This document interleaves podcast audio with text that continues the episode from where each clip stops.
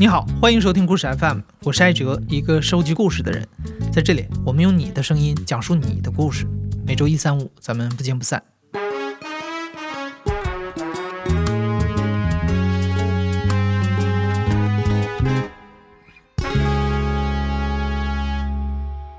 我是童一宁，今年四十三岁。天哪，我不想承认，我现在生活在台北。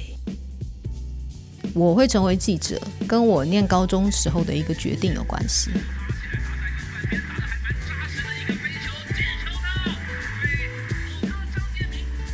我高中的时候是职业棒球的球迷，当时最大的愿望就是想要去做职业棒球的播报员，在球赛的时候牵动非常多球迷的情绪，我觉得那是很爽的一件事情。那刚刚好那个时候呢，台湾呃大学联考就是大陆叫高考嘛。当时台湾的大学联考做了一个呃很大的变革，就是多元入学，就是不用联考，用申请的。呃，台湾给他的名称叫做推荐真试。那我高三的时候刚好碰上第一届推荐真试，我是合那个资格的，然后所以我就想好。如果不用联考的话，那不是太爽了吗？因为当时的正大新闻系在台湾的传播界来讲是等于是第一学府。然后我就想一想，哎，这样的话，那我去当记者好像也不差。那我就来念个新闻系好了。我觉得那就是命运的安排啊。我因为这样，然后我就进了正大新闻系。我一九九八年大学毕业，然后一九九九年进东森新闻台。当助理，我当时就是只是做小助理而已，偶尔帮忙写稿，帮帮忙过音，然后剪带子，就这样而已。你你如果光讲我们与恶的距离的话，他在呃新闻台的描写，以我待过新闻台的经验，我觉得他描写的非常的写实。这个部分是我觉得我们与恶的距离里面最精华的地方，但我同时也觉得我在电视台已经是十多年前的事情了。但十多年之后，描写电视台的电视剧跟我十多年前离开的时候内容是一模一样的，我就想这个这个产业从来没有变过啊。然后两千零一年进了台大新研所，二零零三年进联合报。等到我研究所毕业，我要出来当记者的时候，苹果日报进来，那个报社的生态就完全不一样了。当时台湾所有的媒体都严阵以待，因为大家都知道，因为黎智英进来之前就放话嘛，等于就是他要来给大家好看啦，他要把最辛辣的狗仔文化带进来，然后要打得大家落花流水，大概是这样的意思。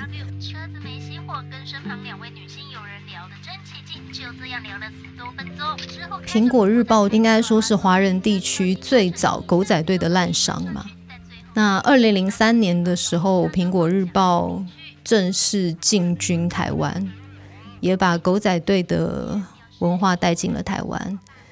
怎么辛辣怎么来，然后专门挖人隐私，专门呈现你丑的那一面。可是，在苹苹果日报来之前，台湾的媒体文化基本上不是这样的，基本上是一个互相尊重，然后彼此保有空间的的一个惯例吧。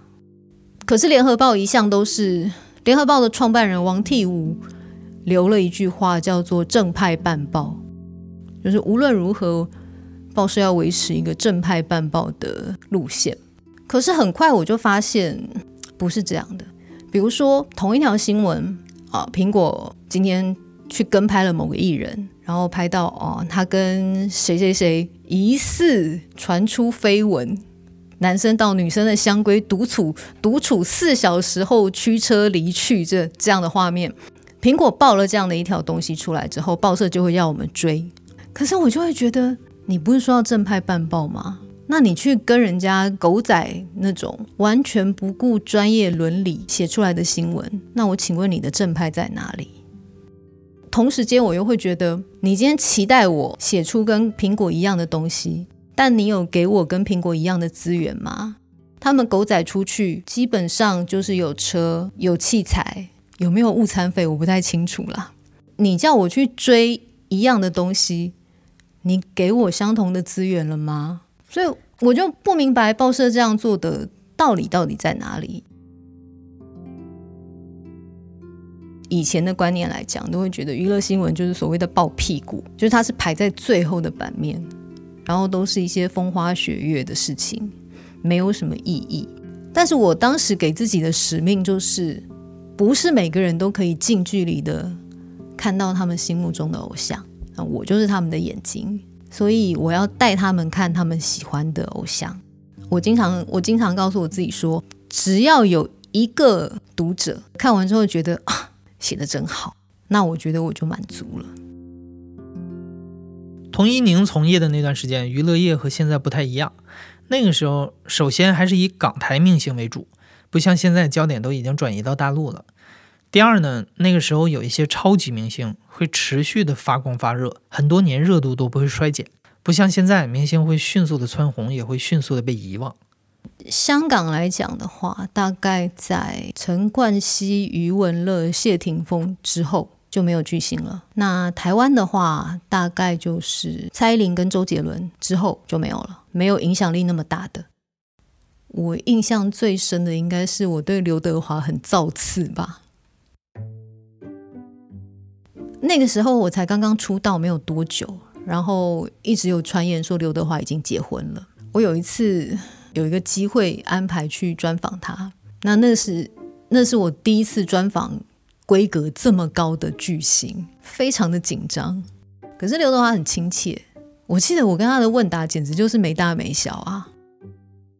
报社总是会交办一些大家想知道，可是实际上问起来很难堪的问题，就比如说你到底结婚没这样的问题，我都还是会问啊，那是我的职责嘛。可是答不答是对方的自由嘛，所以我都会问说这个问题是我被交代一定要问的。可是你可以决定你要不要答，那我得问，所以请你不要介意，我都会这样讲。那我就问他说：“都说你结婚了，你到底结婚了没？”然后刘德华就一拍大腿说：“真的没有。”我说：“你光是这样讲，我不信。”哎，然后他说：“不然你要我拿身份证给你看吗？”我说你拿出来啊，然后但他还是没有拿出来啦。然后后来讲到什么东西，然后他就讲说他到四十二岁还在跟父母亲一起住啊。那个时候他四十二岁，我当时就年纪很小嘛，我就直接说哈，你到四十几岁还跟父母住在一起，你说有病啊？他说没有病啊，怎么会有病呢？跟父母住在一起很幸福啊，回家看到爸妈，放假睡懒觉被妈妈叫醒，他觉得是最幸福的事情。然后我当时就很难以置信的看着他说：“我说这是大人会做的事情吗？”他就很惊讶说：“我觉得他就像带小孩一样。”说：“那你觉得什么叫大人呢？”那个是让我印象很深的，就是我我是这样对刘德华造次的。其实我喜欢的是做深度的人物访谈，做一些有趣的专题。比如说我，我一直很喜欢香港电影。那喜欢香港电影的人，到后来都会没有办法忍受配音，都一定会去看粤语原版。那那几年经常去香港采访，所以就买了很多原版的粤语的 DVD 回来。有一次就在跟我们跟我们编辑聊天，然后编辑聊一聊，就他就觉得天哪，他说你你可以如数家珍讲这些片子，诶，他说你要不要来做一个专题，就是讲看这些原音粤语片的有趣的地方在哪里？那我还真就做了一个这样的题目，就我喜欢的是这样的东西，我不喜欢去逼问人家你到底结婚了没，你到底有没有跟他在一起，你为什么要劈腿？我觉得那个对我来讲，我一点意义都没有。比如说，我记得那个时候我还做过另外一个新闻，是一个法国的一个年轻女歌手到台湾来，本来行程都排得好好的，可是临时之间，她就突然把所有行程都取消掉了。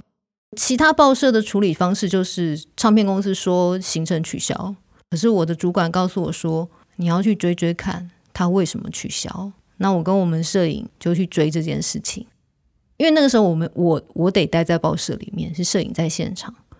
然后据说后来呢是这个年轻的小女生被追的躲到厕所里面去，然后在厕所里面待了好久才出来。就是类似这样的事情几次之后，我就开始觉得，你做人做到这个份儿上是为了什么呢？就我我不明白这样做到底可以创造什么价值。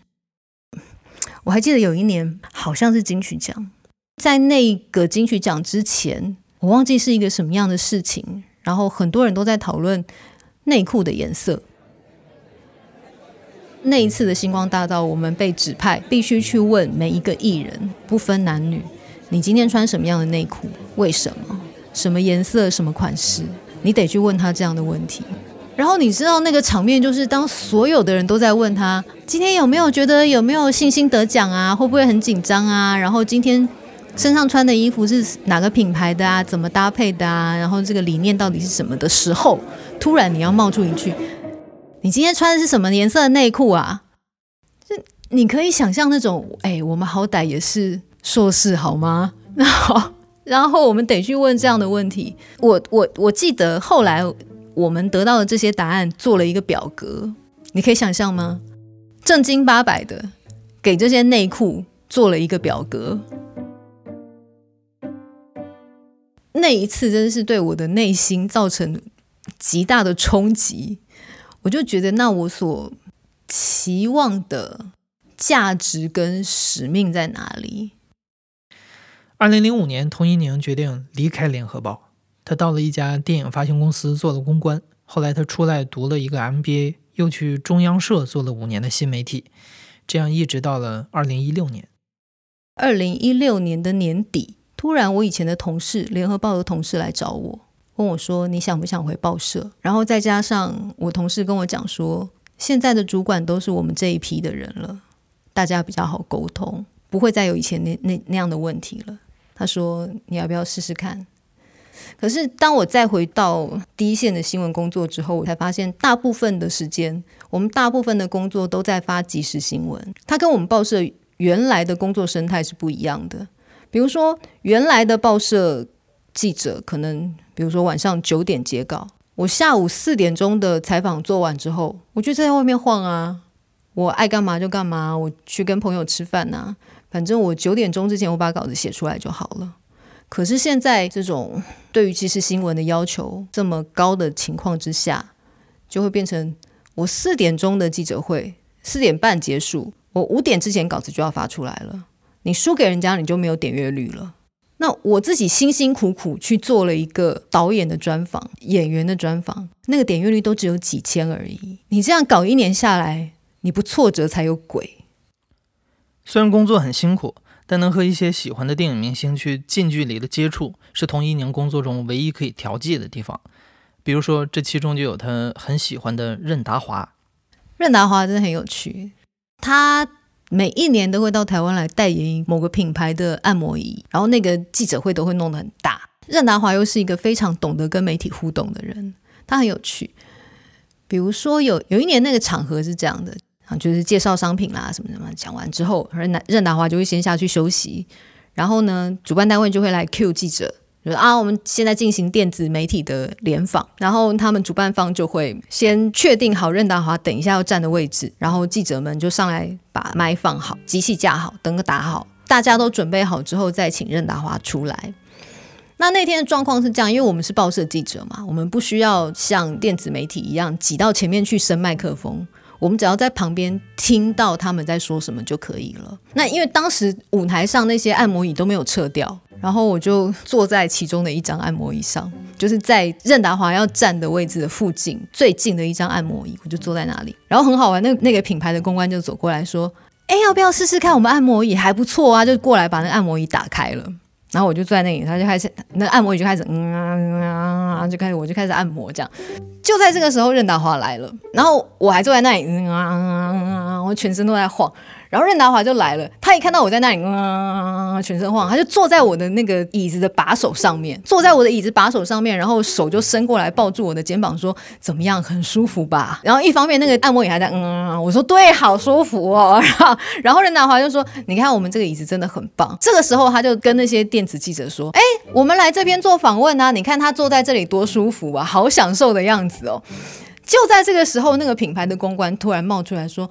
华哥，不要啦，大家都准备好在那里呀，我们还是过去那里啦。然后任达华就就拍拍我说：“好啊，那你在这边好好享受，我先过去。”后来我告诉我们其他的同业朋友，同业就说：“啊，这个公关真有够笨哎！你把记者拉到你的商品旁边来，不是很好吗？”可是大家都对他的那个那个现场反应非常印象深刻。然后也是同一场记者会，就是在电子联访之后是平面联访。通常平面联访都会在另外一个地方，主办单位就会准备一个小房间。那个房间就是我们叫 round table，就是有一个有有一张桌子，然后所有的媒体就是围着这个艺人坐在那里，然后大家就闲聊。然后那天很好玩，那天因为在场大部分都是年轻的女记者，那天我们在问他他跟他女儿的事情嘛，他女儿十几岁，十三岁的样子，然后他就开始吐苦水啊，说啊什么女儿开始长大啦，不让他拍照啊，什么就是你知道那种爸爸经。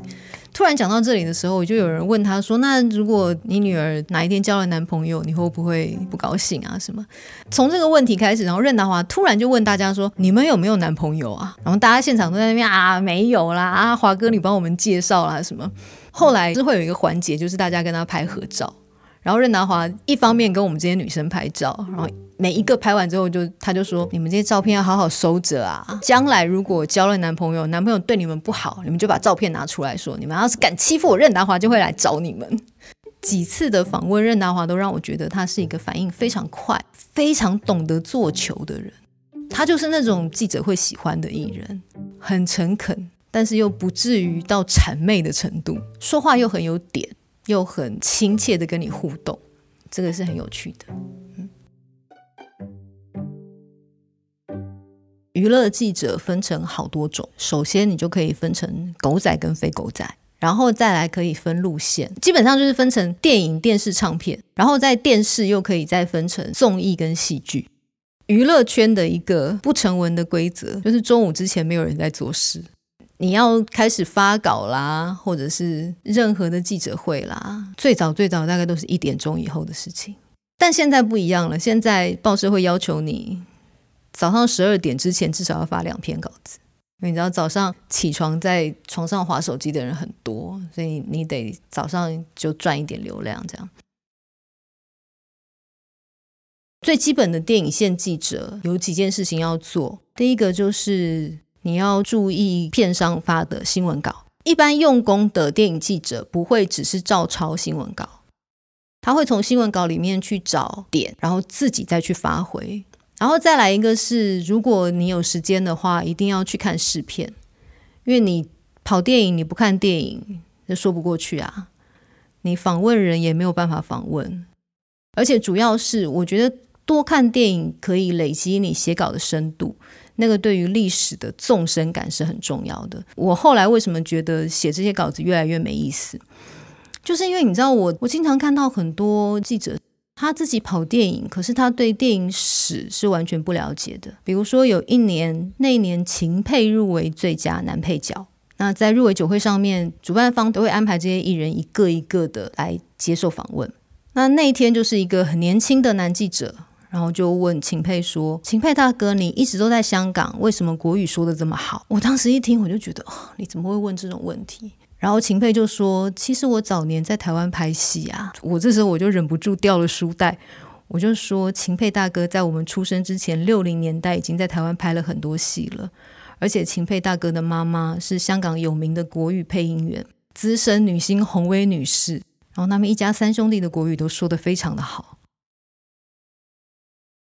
做电影记者，然后你不了解这些人的过去，你就写不出好看的稿子啊。”因为你不会明白他现在做这些工作，他现在能够做出这样的成绩，背后都经历过了些什么。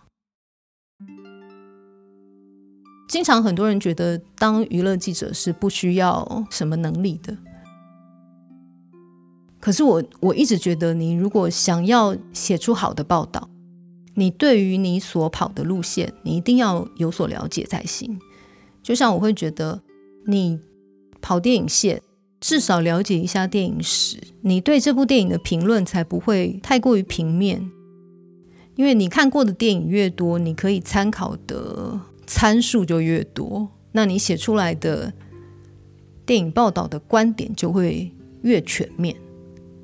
那个就是资深记者，或者是愿意进修的人，跟其他抄新闻的记者之间最大的不同，也是一个电影记者真正的价值所在。二零一八年，童一宁再度离开了联合报。童一宁说，他一直很羡慕白宫记者海伦·托马斯。这位老太太在一线一直工作到了八十九岁才退休。但童一宁对媒体这一行是又爱又恨。他说，如果未来的媒体生态还是这样，他就不打算再回去做记者了。童一宁现在是一个编剧和影评人，也经常在 Facebook 和 B 站上与粉丝讨论电影。你现在正在收听的是《亲历者自述》的声音节目《故事 FM》，我是主播艾哲。本期节目由我制作，声音设计王如熙和彭涵。感谢你的收听，咱们下期再见。